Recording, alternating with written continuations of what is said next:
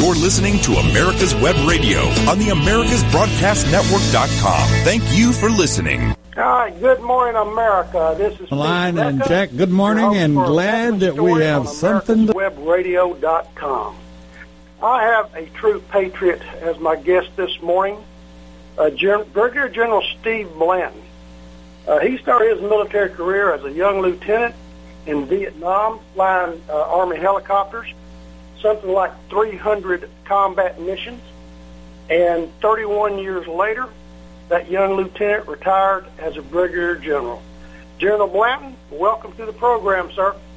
Uh, Pete, thank you so much, and it's my honor to be with you this morning. And, let me say up front that, uh, Pete, I appreciate what you do for all veterans. I'm, I'm very familiar with your work for a number of years, uh, telling veteran stories, and and I know that I can speak for many, or really for all of our veterans. We appreciate what you do for us. Thank you so much. Well, thank you, uh, Steve. It's been an honor to do this. Uh, uh, our veterans need a voice, and I'm just one avenue that they can, they can use. Uh, I know you've done your part, and, and we got to keep up the, the, the, the talk, Steve, because uh, in our troubled times these days, the military may once again become the target of certain Yes. people who don't want to see that Yes. done. All right, let's start this off. Uh, you come from a military family, so tell me a little bit about your growing up years in Atlanta. Okay, Pete. Uh, of course, I was born in 1948. I was a, I was a uh, baby boomer and uh, born at Grady Hospital in August of 48. I had a very early interest in the military, Pete. My my father and uh, later on, as I got to know my father-in-law as well, they were both World War II veterans. They were both Navy veterans, served in South Pacific. My uh, two older brothers uh, were both in the Marine Corps in the early 50s. They missed Korea. They were in post-Korea. Uh, actually, uh, on my mother's side of the family, I had an uncle, Uncle Alfred Bell, who was in the Marine Corps, and he was killed in action on a little island in South Pacific, just off New Zealand. Uh, so we have a, a rich history in my family of uh, military service and honoring our military, and so I just had an early interest in it. Uh, my uh, brother Robert, who was one of those two brothers that served in the Marine Corps, he uh, he was in uh, high school ROTC at West Coast High School. He was on the rifle team, and, and that perked my interest even more. And so when I started uh, high school, I couldn't wait to get to high school ROTC.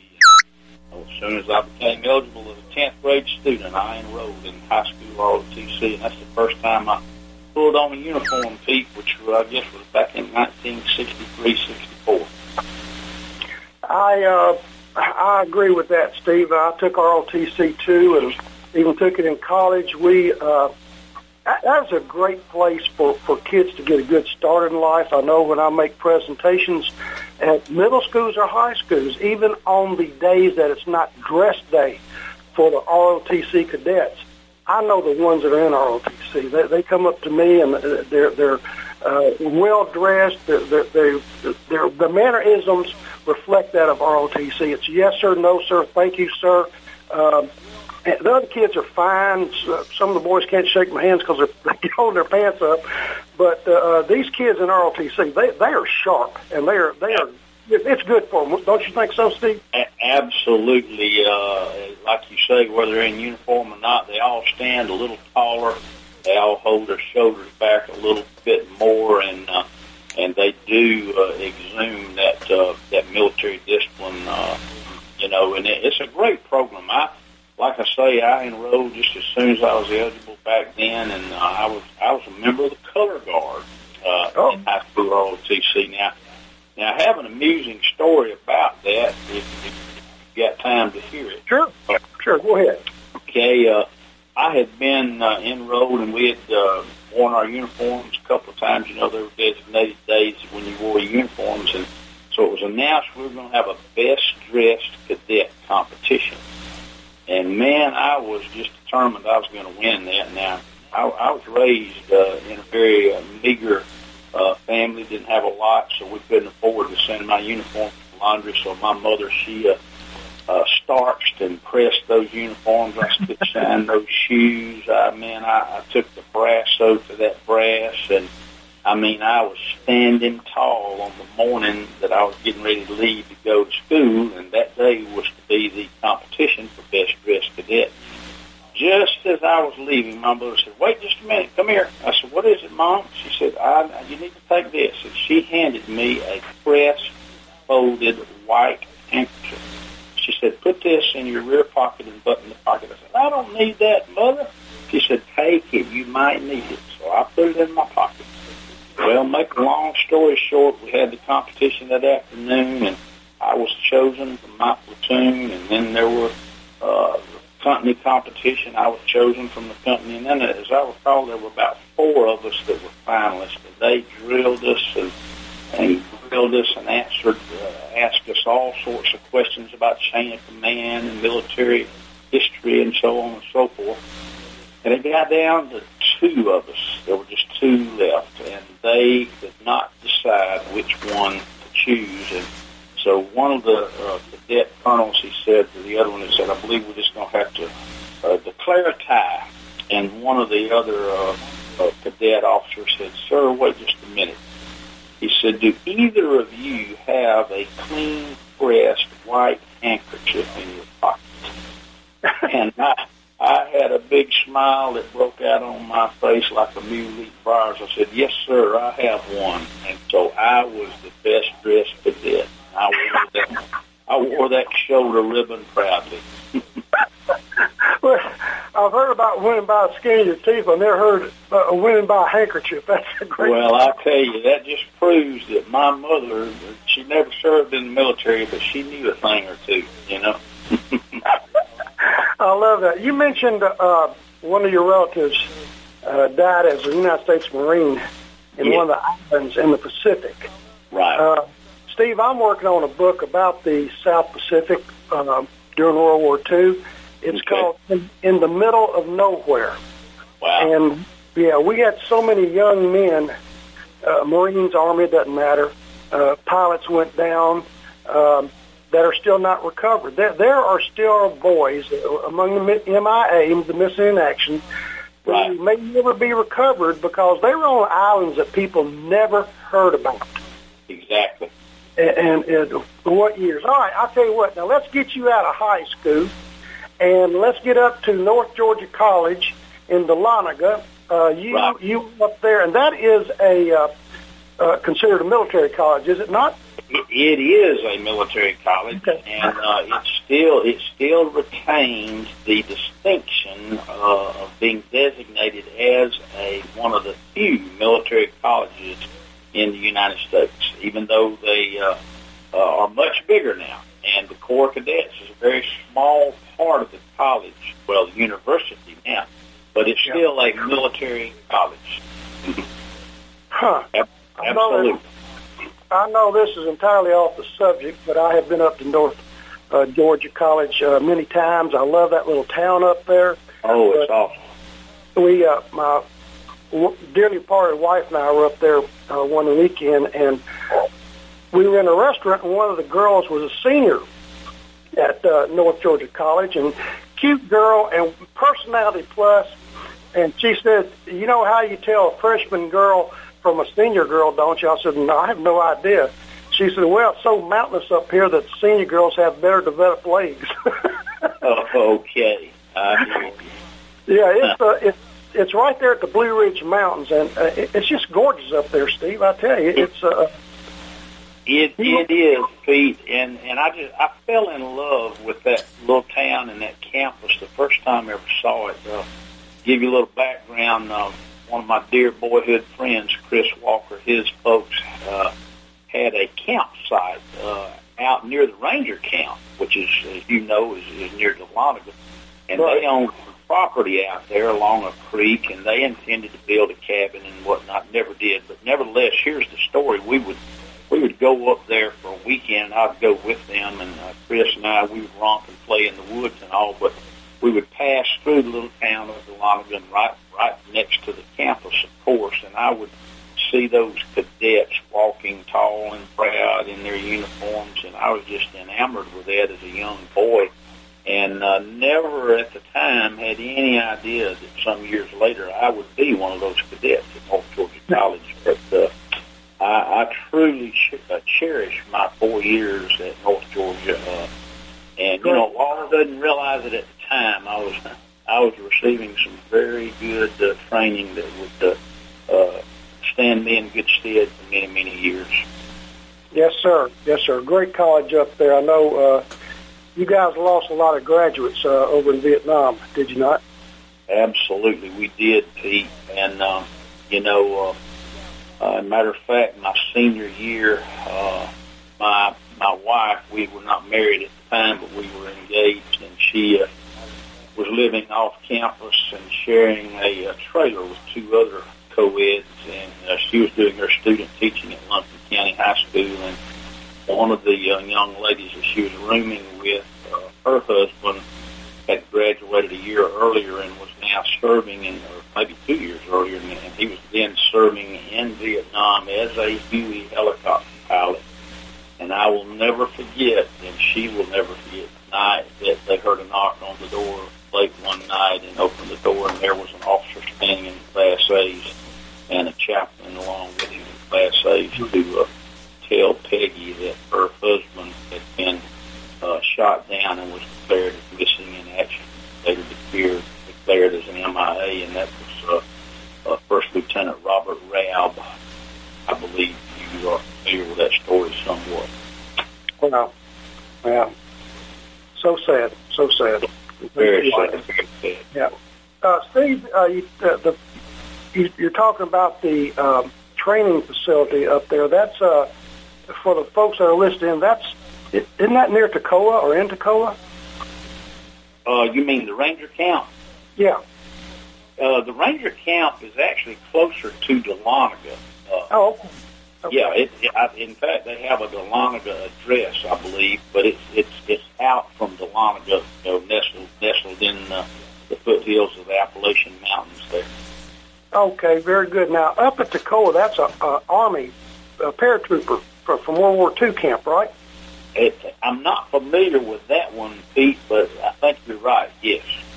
Yeah, and there's a, a mountain up there that a lot of people uh, climb or run up, and I looked at it and I was going to try it one day, and after I saw it, I said, nope, too old for that. Too old for that." I hear you. I hear you. Well, there in Dahlonega, uh, we have uh, we have a mountain or two there, and uh, the one that just dominates and overlooks the campus is Crown Mountain. And uh, uh, back in the day, we used to uh, have a have a big race every spring uh, in conjunction with uh, like a week long field day of activities, competition, and all. And the and the uh, final event was the race up Crown Mountain. It was a three mile race up the mountain and down the other side back on the campus. We were- Think you can do that now, Steve? How's that? I think you could do that now. Well, no, sir. I, I I might be able to I might be able to run around the dinner table, but uh, I don't think I can run around Crown Mountain again. But back back in the day, I was a pretty decent runner and actually was able to win that race uh, three times. So, Very good. We're going to have to go to our first break, Steve. But after that, uh, we're going to get you over to the ROTC Advanced Camp at Fort Bragg, North Carolina. So stand by, okay? sounds good. Thank you, Pete.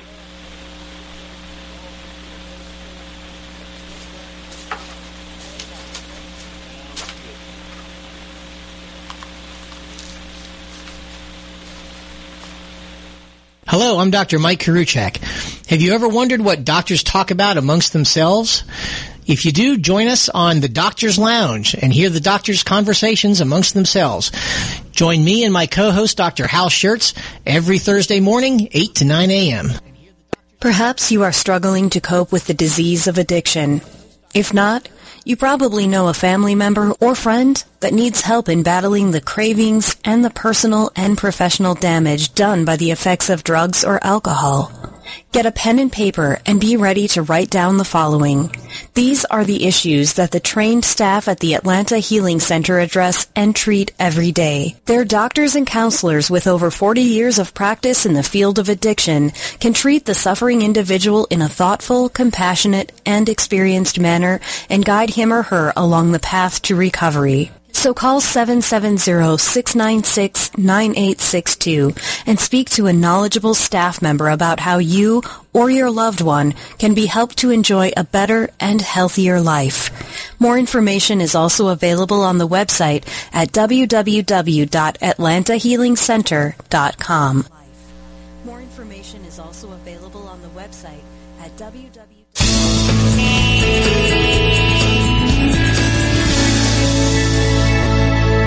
This is America's Web Radio. Would you like to have a show, talk about your business, or express your opinion on America's Web Radio?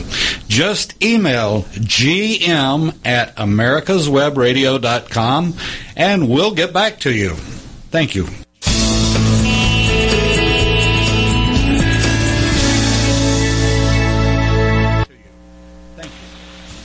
Okay, we're back with you, folks. We uh, are interviewing uh, Brigadier General Steve Blanton today, uh, one of my brothers from Vietnam and, and a 31-year service uh, veteran. Uh, Steve, let's get you to the ROTC Advanced Camp at, camp at Fort Bragg, North Carolina. Tell me about that. Yes, sir, Pete. Uh, as you probably know, college ROTC students who choose to sign a military contract and eventually become commissioned second lieutenants in the United States Army, they have a requirement between their junior and senior year to attend what's called Advanced ROTC Summer Camp. Now, this used to be held at Fort Bragg, North Carolina, back in my day. Uh, in recent years, I think they've been holding it at uh, Fort Lewis, Washington, and other locations.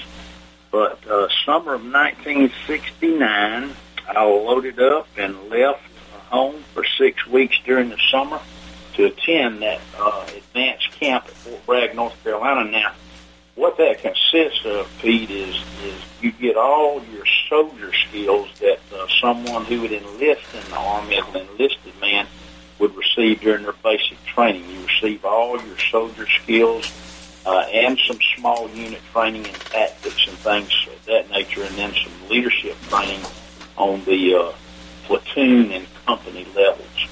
And so it was quite an intense camp. Uh, you know, uh, we would uh, have a reveille at, uh, you know, 4.35 every morning, and uh, we'd put in those 12, 14-hour days, and by the time we hit the rack uh, around, you know, 5, 6 o'clock that evening, we were pretty well washed up.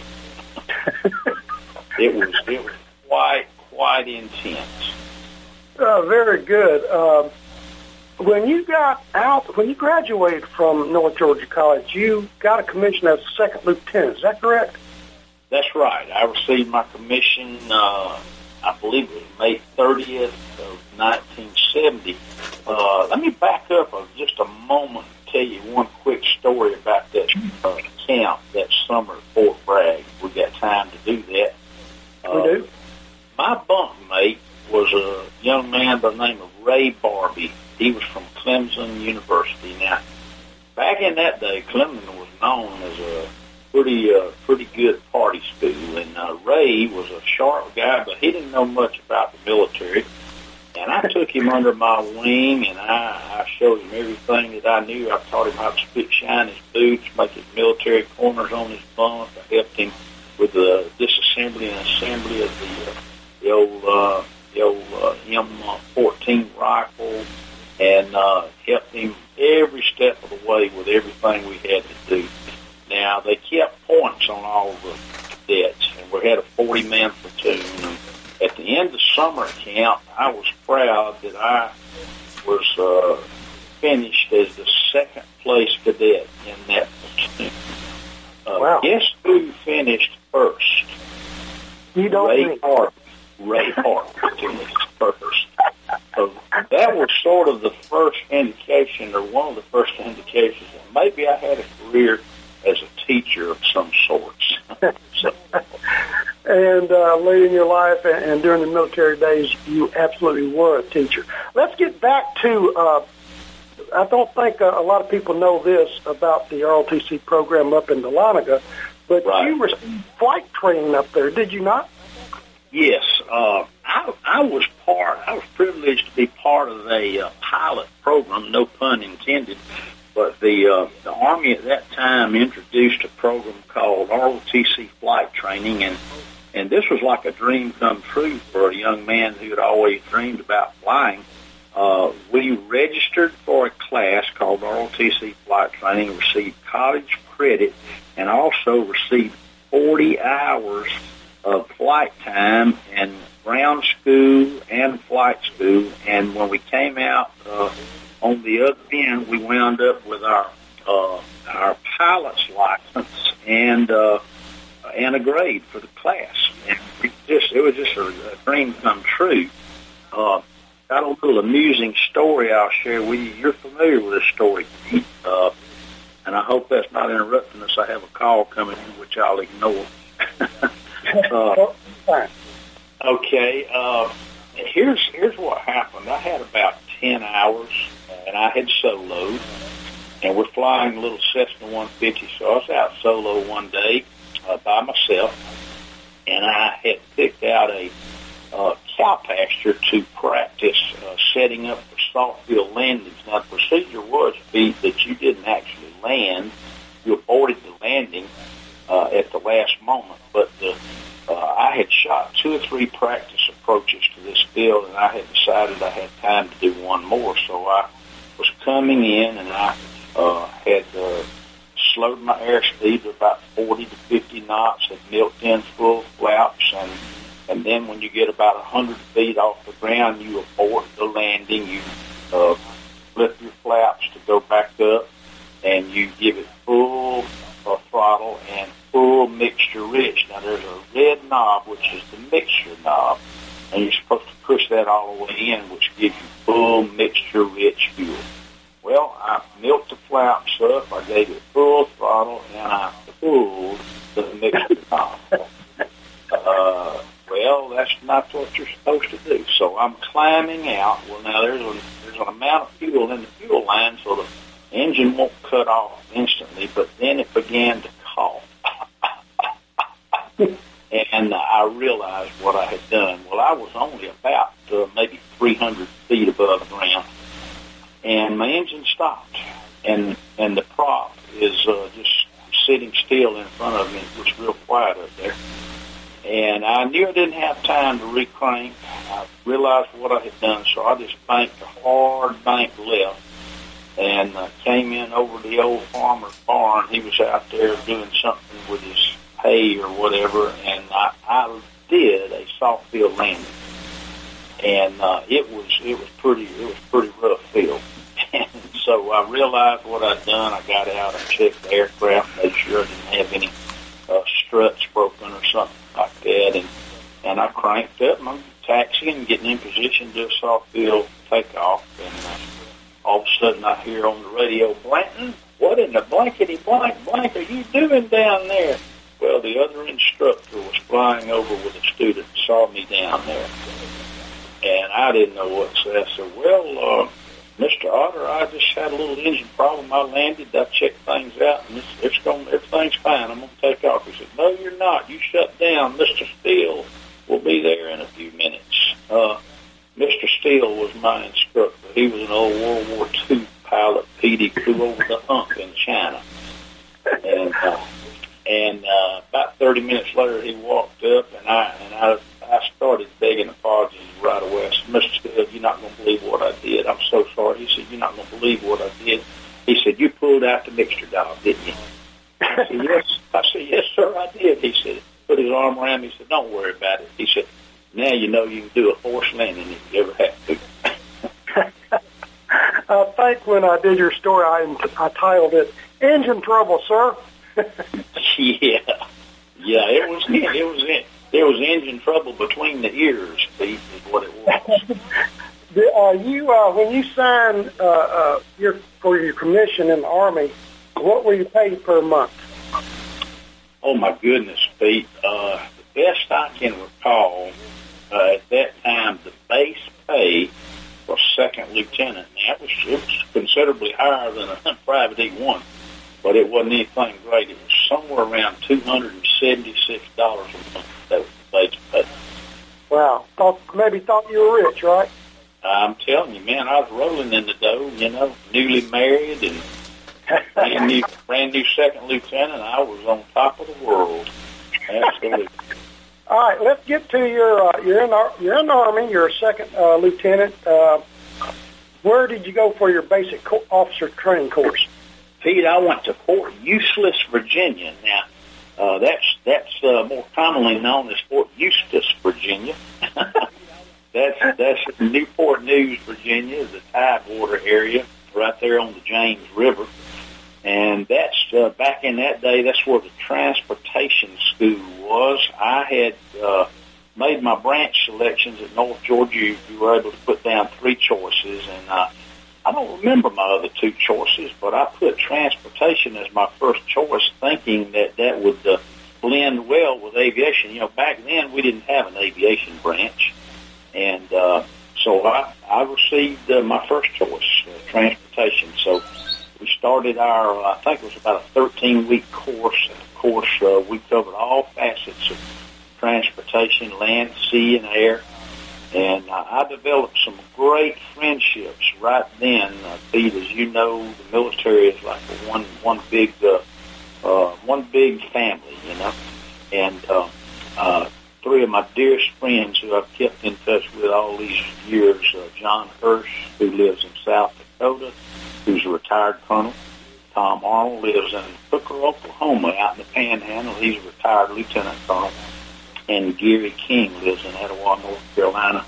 And we, we developed three close friendships uh, with those guys back then, and we kept in touch all these years. Outstanding. Okay, tell us a little bit about. We got about two minutes for a break. Uh, flight school in Texas, and then you went to Fort Rucker, Alabama. Tell us a little bit about your flight school. Wow, I don't think I can cover that in two minutes, but I'm going to tell you what. Uh, learning how to hover a TH-55 helicopter was the most difficult thing I ever had to do.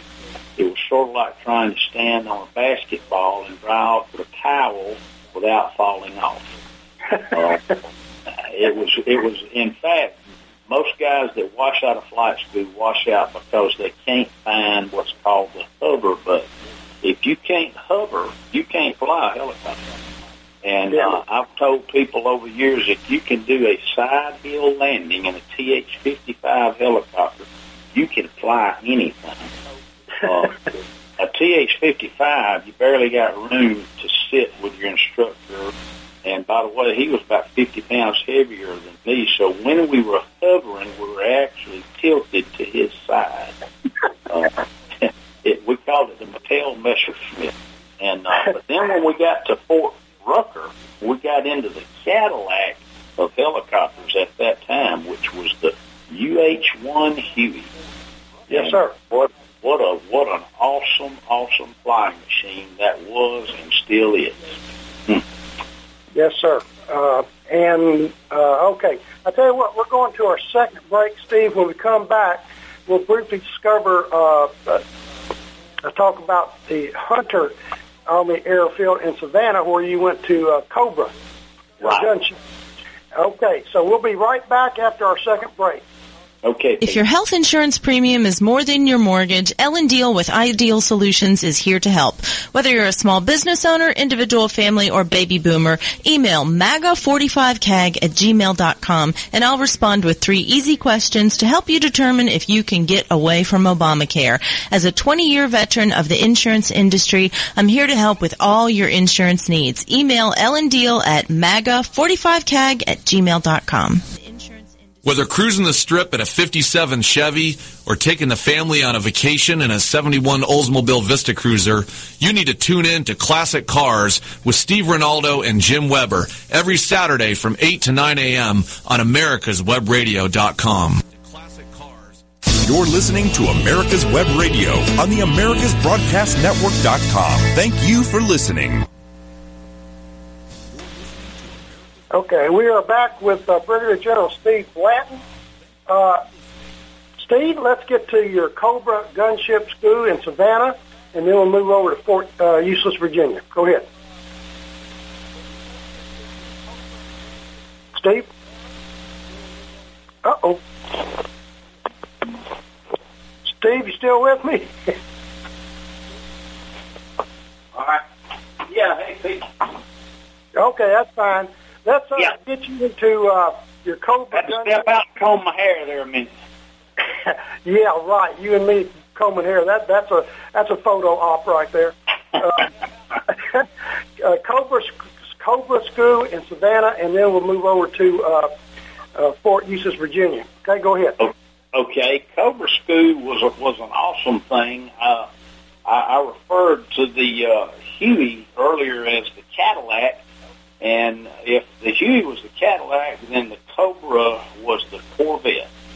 And uh, man, I couldn't wait to get behind the controls of one of those flying machines. Uh, I mean, you know, it, now you got to understand, uh, helicopter pilots, like most pilots, are a little bit, uh, well, just a little bit uh, uh, proud, and uh, you know, uh, they always think that they're just a cut above some of the rest, and so the uh, the the snake pilots were a breed of their own, and uh, that's what we refer to as a cobra pilot, a snake pilot.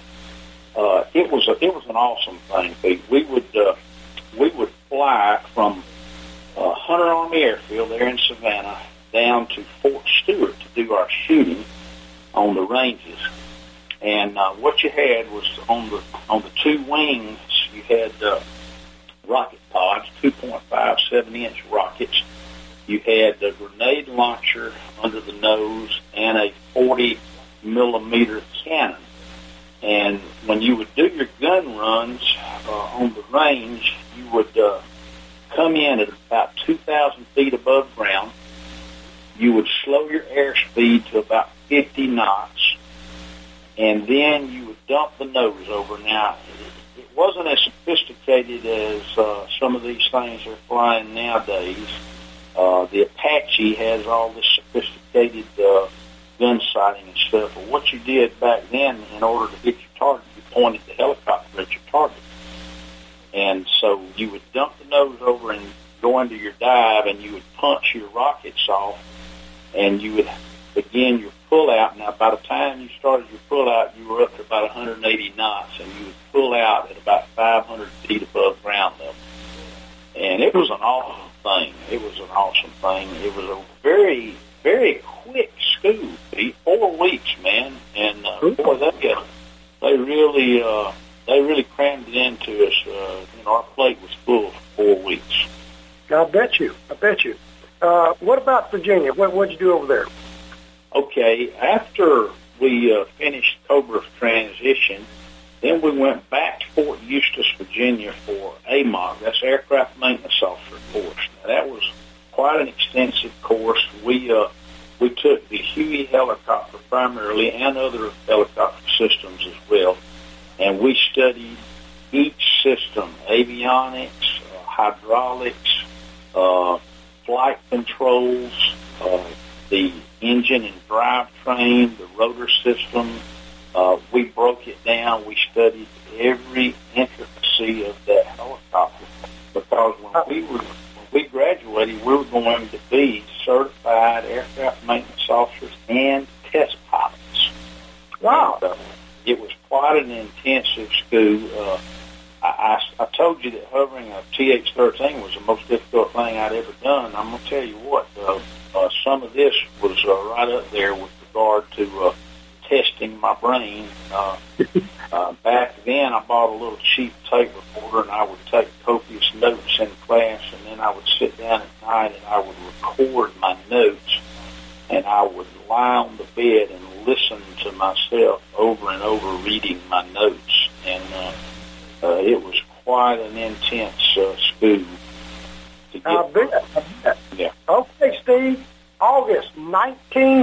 1972.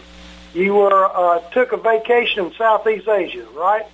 Compliments of Uncle Sam, all expenses paid. Yes, uh, we we we we took off out of uh, out of Oakland, uh, and uh, you know, interesting enough, in August of '72, you know what was going on. The war was winding down dramatically, and uh, we actually had people that were pulled out of line and taken off the flight manifest because their orders had gotten changed at the last moment.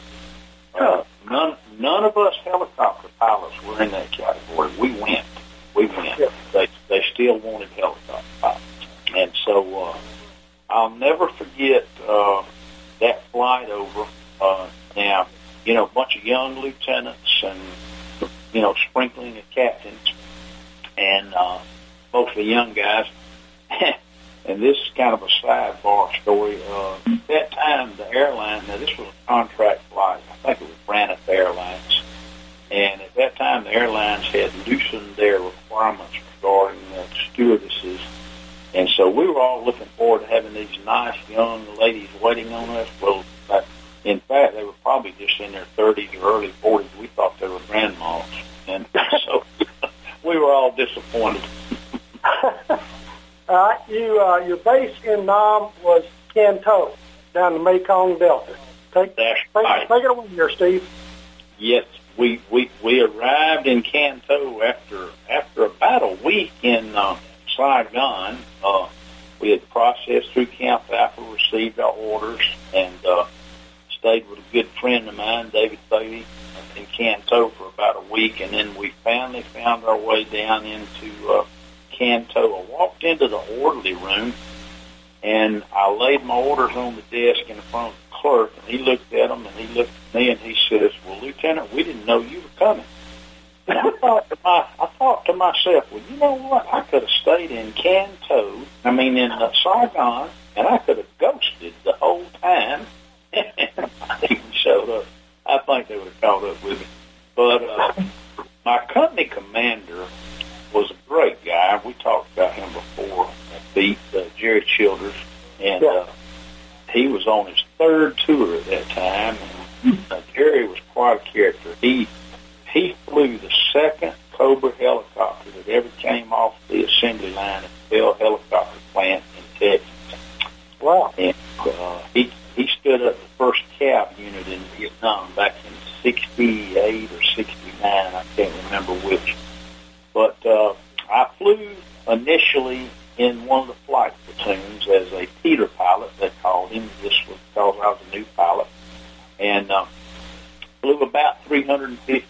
of combat support missions. Uh, we flew missions into Cambodia uh, on a regular basis. We flew missions all over the, the Mekong Delta area. Uh, had a number of uh, situations that I guess were close encounters, but you know, everybody has some of those. So, Uh, tell us about that time. Uh, I think it had to do with the B-52 strike, but um,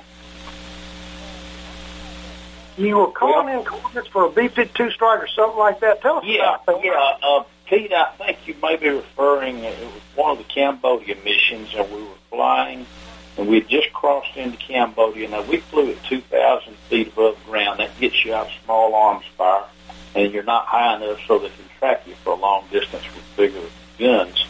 And so we had just crossed into Cambodia. It was a very overcast, foggy day. We had a, a U.S. colonel in our back seat, and uh, we were on our way to Phnom Penh, the capital, going to land at the international airport. So uh, the colonel came over the intercom and he says, uh, "Hey, uh, how about do a 180? I think I saw something." So we did a 180 and went back, and sure enough, we started circling, and we could identify along Highway 2 uh, a probably a company-size element of Khmer Rouge. Now, this was the uh, uh, bunch that was ultimately going to overthrow the government and result in the killing fields of over two million uh, civilians. Uh, and so we did, in fact, identify that as a enemy unit.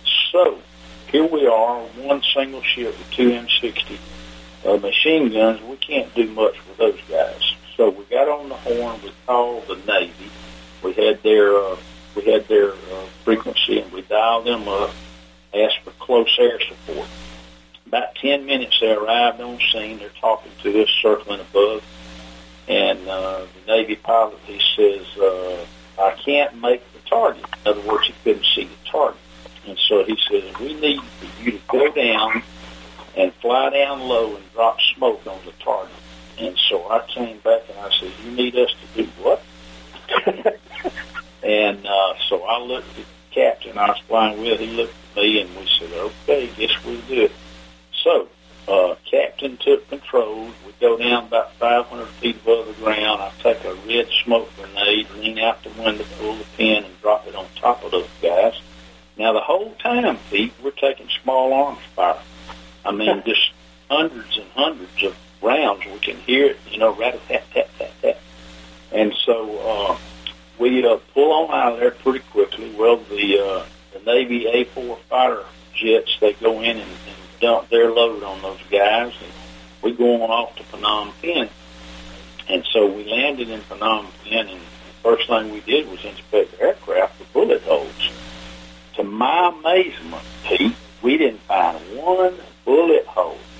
Now, I don't know if those guys were shooting blanks or if the Lord had protective shield around us or if they were just bad, bad marksmen. But uh, it was amazing. And uh, uh, kind of, kind of the uh, rest of that story is uh, found out that the colonel had put myself and captain both uh, in for a uh, DFC, Distinguished Flying Cross. And, Oh, and so uh, when the awards came in, the captain got a DFC, but the lieutenant got downgraded to an air medal with a B for valor. So that's the way that's the way awards work, and still do to this day. yes, sir. I understand. Also, uh, tell the uh, listeners real uh, briefly about your time. You got caught uh, in two thunderstorms on the way back to Can Tho. Yes, Pete. We were flying a mission up near uh, Saigon, and it was just what we called an and trash mission. We had a had a uh, you know uh, province advisor that we were flying around with his province chief, and uh, we were on the way back to Can Tho after dropping them off, and uh, we could see two thunderheads uh, some distance out in front, and so we pulled the collective up under our arm and leaned the nose forward and got her up to about 120 knots. We were trying to split those two thunderheads before they came together. We didn't make it. Uh, I mean, we got into a classic thunderstorm. Uh, no visual ground reference at all. Lightning crackling all around us. Uh, now, backing up to flight school, my flight class had been first flight class to graduate with an IFR ticket instrument flight route. We we did extensive flying under the hood, and uh, you know we were we were trained to fly on instruments. And so I took over from the warrant officer I was flying with. He was non-instrument trained. I took over and I flew, and we were in that suit for probably ten minutes. Felt like ten hours, but we obviously made it through. And uh, when I got to the other side, I think my uniform was soaking wet, not from rain, but from my sweat. I can imagine. I can imagine. All right. And uh, uh, this was during the time that the Paris peace talks uh, produced a ceasefire. Uh, Yes. Most advantageous to the communist forces, not us. Uh, Absolutely. Absolutely. Tell me a little bit about the indignity of what our boys went through when they were leaving Vietnam with the Viet Cong and uh, North Vietnamese there. Yes. Uh, well, it, I think- it's already outlined. It, it was quite an amazing set of circumstances. Now, Hey, Now, Steve, I uh, hate to interrupt you. It's time for, we'll come back to this. okay, It's time sure. for our next break. Uh, we'll All be right. right back with that about the uh, leaving Vietnam. Uh, thank you for standing by. Uh, folks, we'll be right back. The Docs for Patient Care Foundation is your way to join the fight and become a member of an organization created by doctors for patients dedicated to fighting for your healthcare freedom and preserving the doctor-patient relationship. Get a pen and paper. Write down docs4patientcarefoundation.org. That's D-O-C-S, the number 4, patientcarefoundation.org. Go to our site and please make a generous tax-deductible donation and join the fight today. Thank you. carefoundation.org. Go to our site and please make a generous tax-deductible My name is Kyle Hayes, a motorsports student at Alfred State College. Every year, Alfred State students compete in the Great Race, which is a cross-country time endurance rally for vintage vehicles. As you can imagine, it's pretty costly. I'm asking for your help. Your donation can make it possible for these students to live their passion and promote the vintage automobile industry. Please visit our site at give.alfredstate.edu and search Great Race to learn more and help us reach our goal. Thank you. Hi, this is Steve Ronaldo, host of the Classic Car Show on America's Web Radio.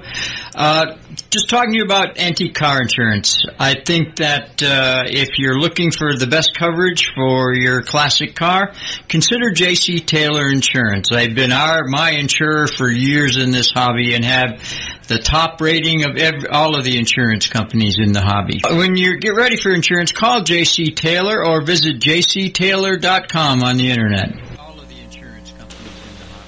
Okay, we're back with General uh, Brigadier General Steve Blanton. He's telling us about leaving Vietnam, and at this time, that was uh, when the peace accords were signed. We were pulling out of Vietnam, but we were not pulling out with honor, as far as I was concerned. Steve, tell us the story. Well, Pete, uh, I had uh, been transferred, and I was now the maintenance officer of uh, the 18th Corps Aviation Company. And one of the things that we had to do uh, was we had to we had to get all our equipment ready to turn over to the uh, uh, Vietnamese Army, the ARVN, or either to the VNAF, the Vietnamese Air Force. So we were going to turn all our helicopters over to the VNAF, and our toolkits and whatnot would go with them. Now, we had a number of uh, American companies over there at the time, and uh, I guess I'm past the uh, statute of limitations, so I can tell this. Uh, Air America, Lear Siegler, and things like that. We had a great relationship with them. So I called those guys up and said, come on over to my hangar and we'll give you a bunch of stuff. We loaded up brake lathes and drill presses and all sorts of things that I, I just wrote off as a combat loss. Couldn't give them the helicopters,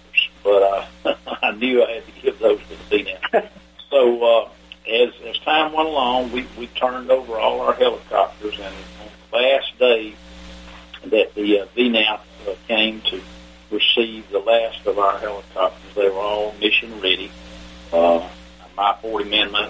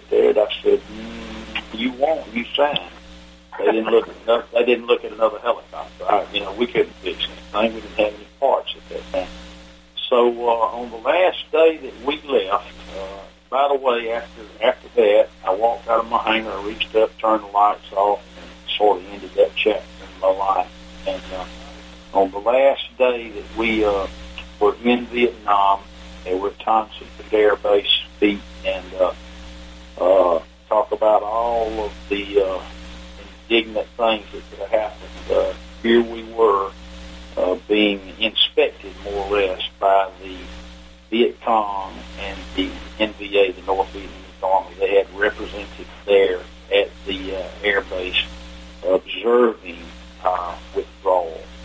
And uh, it was very, very, very tough to take.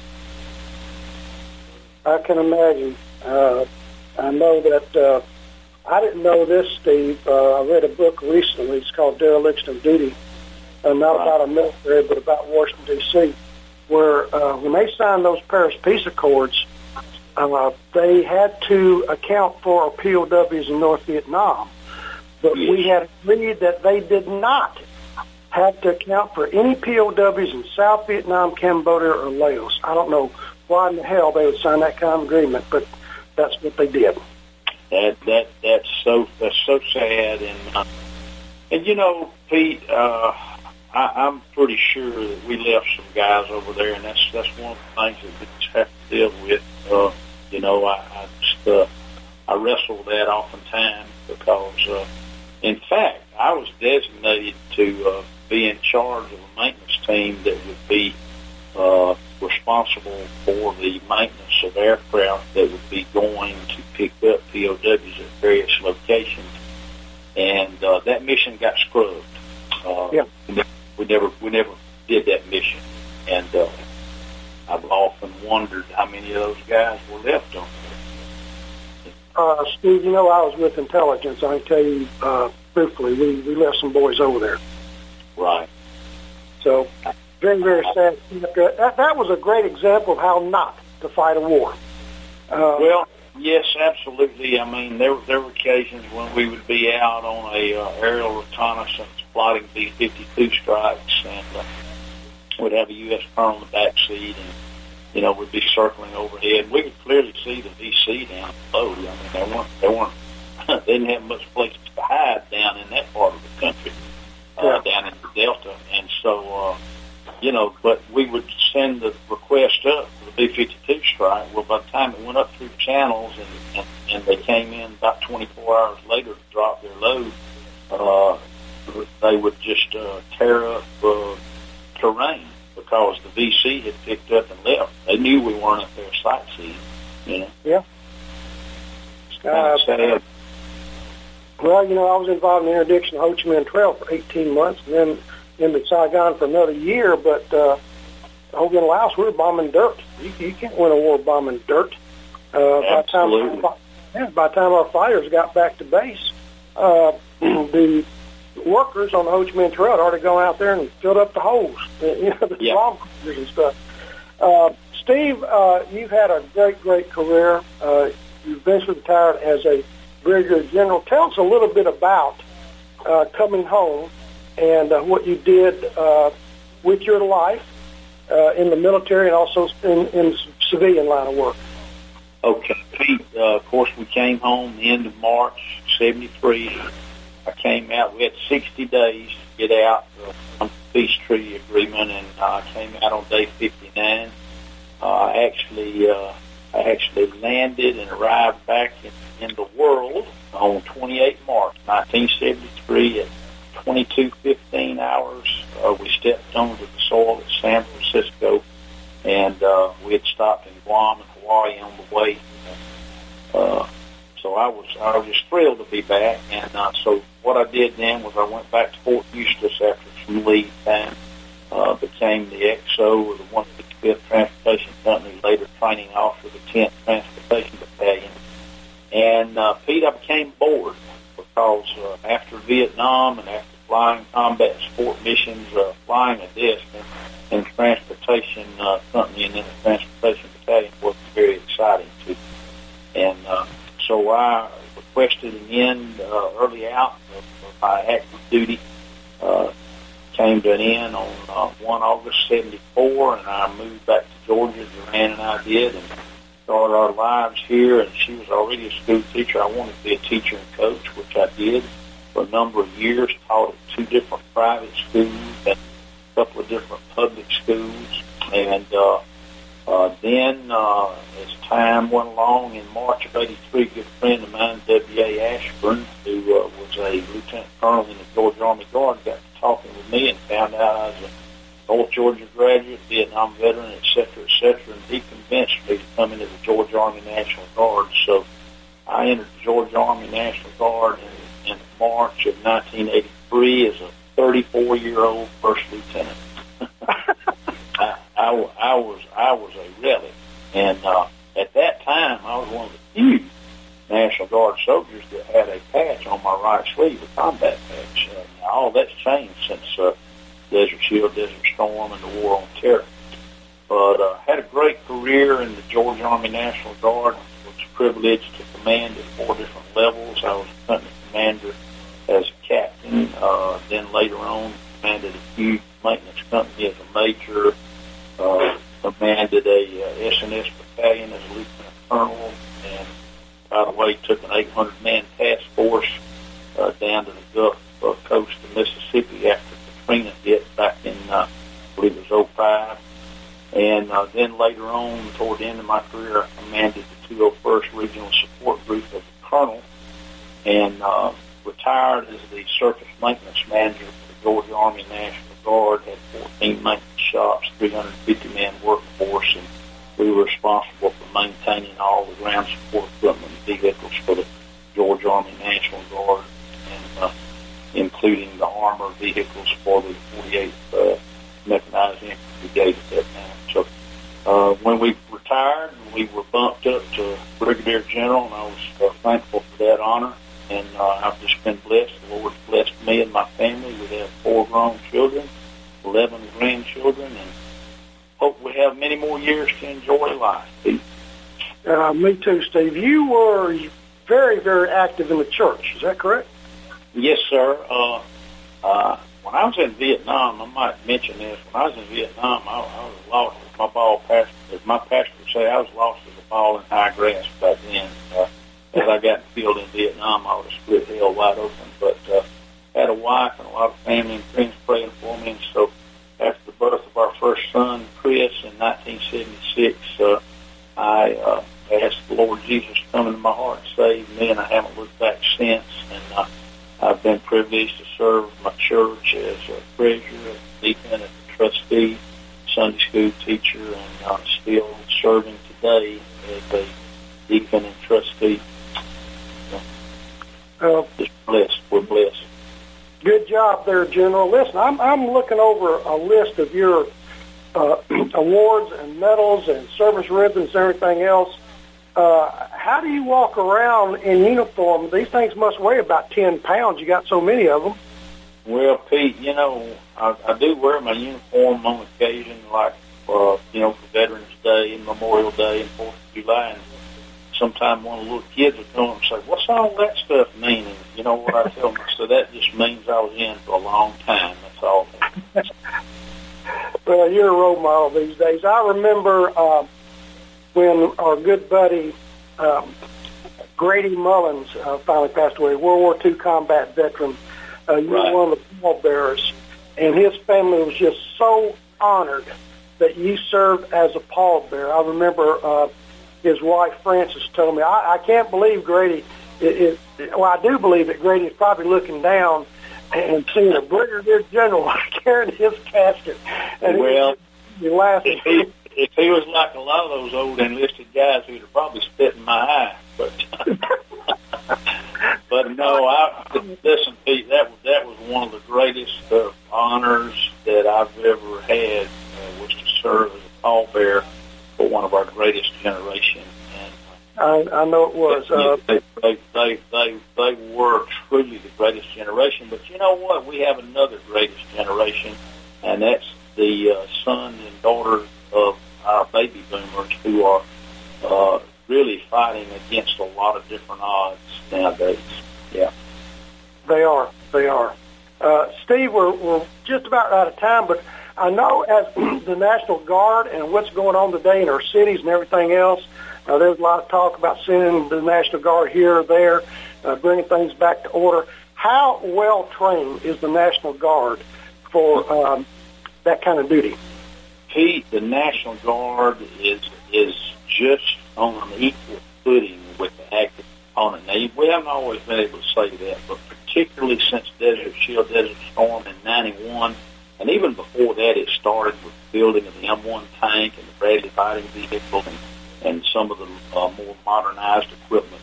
Uh, the National Guard used to be, you know, these guys get together once Pete. a month to play cards in armory. That's not that that's no longer the case. Hasn't been for a long time. Uh, they are they are well trained, and the active component units cannot do their mission without the National Guard and the Reserve. Uh, Pete, if we Pete. got another minute, I'd like to mention my book. Yes, sir. Uh, we we were uh, privileged. In fact, this fellow I'm talking to, Pete Mecca, encouraged me to write this book. Pete, we're out of time. Flying Low uh, by Stephen E. Blanton. If you'll go on Google and just put in Flying Low by Stephen E. Blanton, it's available on a number of uh, websites, Amazon, Barnes and Noble, Books a Million. Uh, Pete, we're out of time. Like that. And uh, Pete, I'm going to send you an autographed copy of Flying Low, and, and it contains a lot more detail of some of the stories that we've talked about here today. All right. My next book is destined for your uh, live. You're listening to America's Web Radio on the AmericasBroadcastNetwork.com. Thank you for listening.